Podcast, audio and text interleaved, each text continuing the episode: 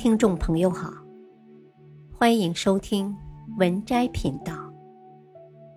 本期分享的文章是：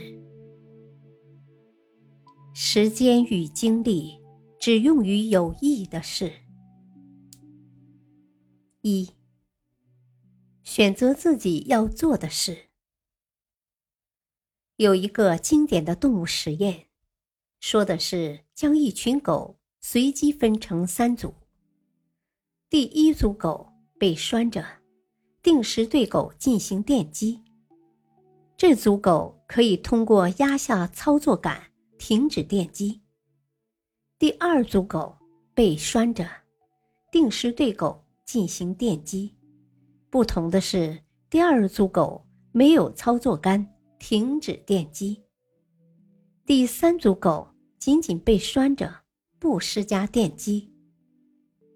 然后，所有狗再被单独放在一个笼子里，笼子中间放置一块隔板，隔板的高度是狗可以轻易跳过去的。隔板的一边有电机，另一边没有电机。第一组和第三组的狗很快学会了跨过隔板躲避电击，第二组的狗却没有采取任何措施。来避免电击。这种现象后来被称为习得性无助。人类同样会面临这样的问题：当人们感到自己的努力无关紧要时，绝大多数要么彻底放弃，不再尝试改变，要么强迫自己做得更多，竭尽全力做好一切。这两种方式。都是不可取的，这都是习得性无助，也就是放弃了选择的权利。一旦我们放弃自己的选择能力，别的力量或者别的人就会插手替我们做出选择。选择是困难的，选择意味着拒绝一件或多件事情，这会带给人一种失落感。然而，欲有成就者必须高度重视选择能力，将之视为一种战无不胜的力量。它的存在独立于其他任何事情、任何人及任何力量。忽略了选择的能力，就等于选择了无助。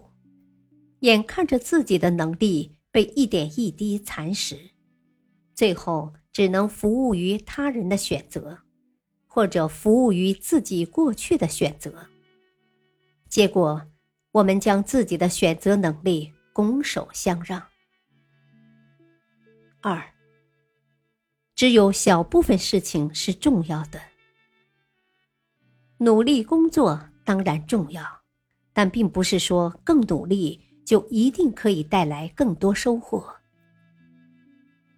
曾经的王老板的一天行程表刷爆朋友圈，二十四小时，两个国家，三座城市，飞了六千公里，签了五百亿元合同，早起健身，在飞机上开会研究项目，每天工作十二小时。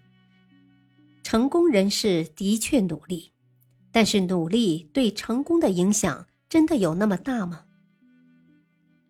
二十四小时，十二栋大楼，三个城区，敲开了四百户门，递送包裹，总价值五十万元。早起分包裹，中午和哥们儿研究送货路线。每天工作十四小时，这是一个快递员的一天。如果仅仅凭努力，快递员的工作强度不比首富轻松，甚至还更加繁忙。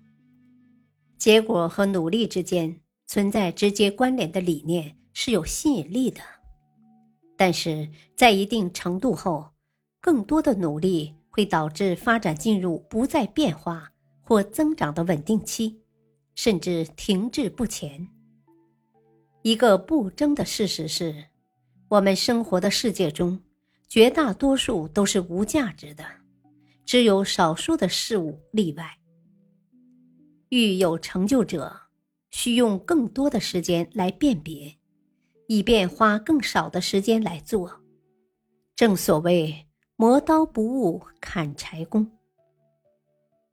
帕雷托定律告诉我们，在任何一个组合中，占关键因素的永远只是一小部分，大约占比百分之二十，剩下的百分之八十虽然为多数，但都是次要的。由于百分之二十和百分之八十这两个数字特别好记，因此帕雷托定律也被称为“二八法则”。三，鱼与熊掌不可兼得。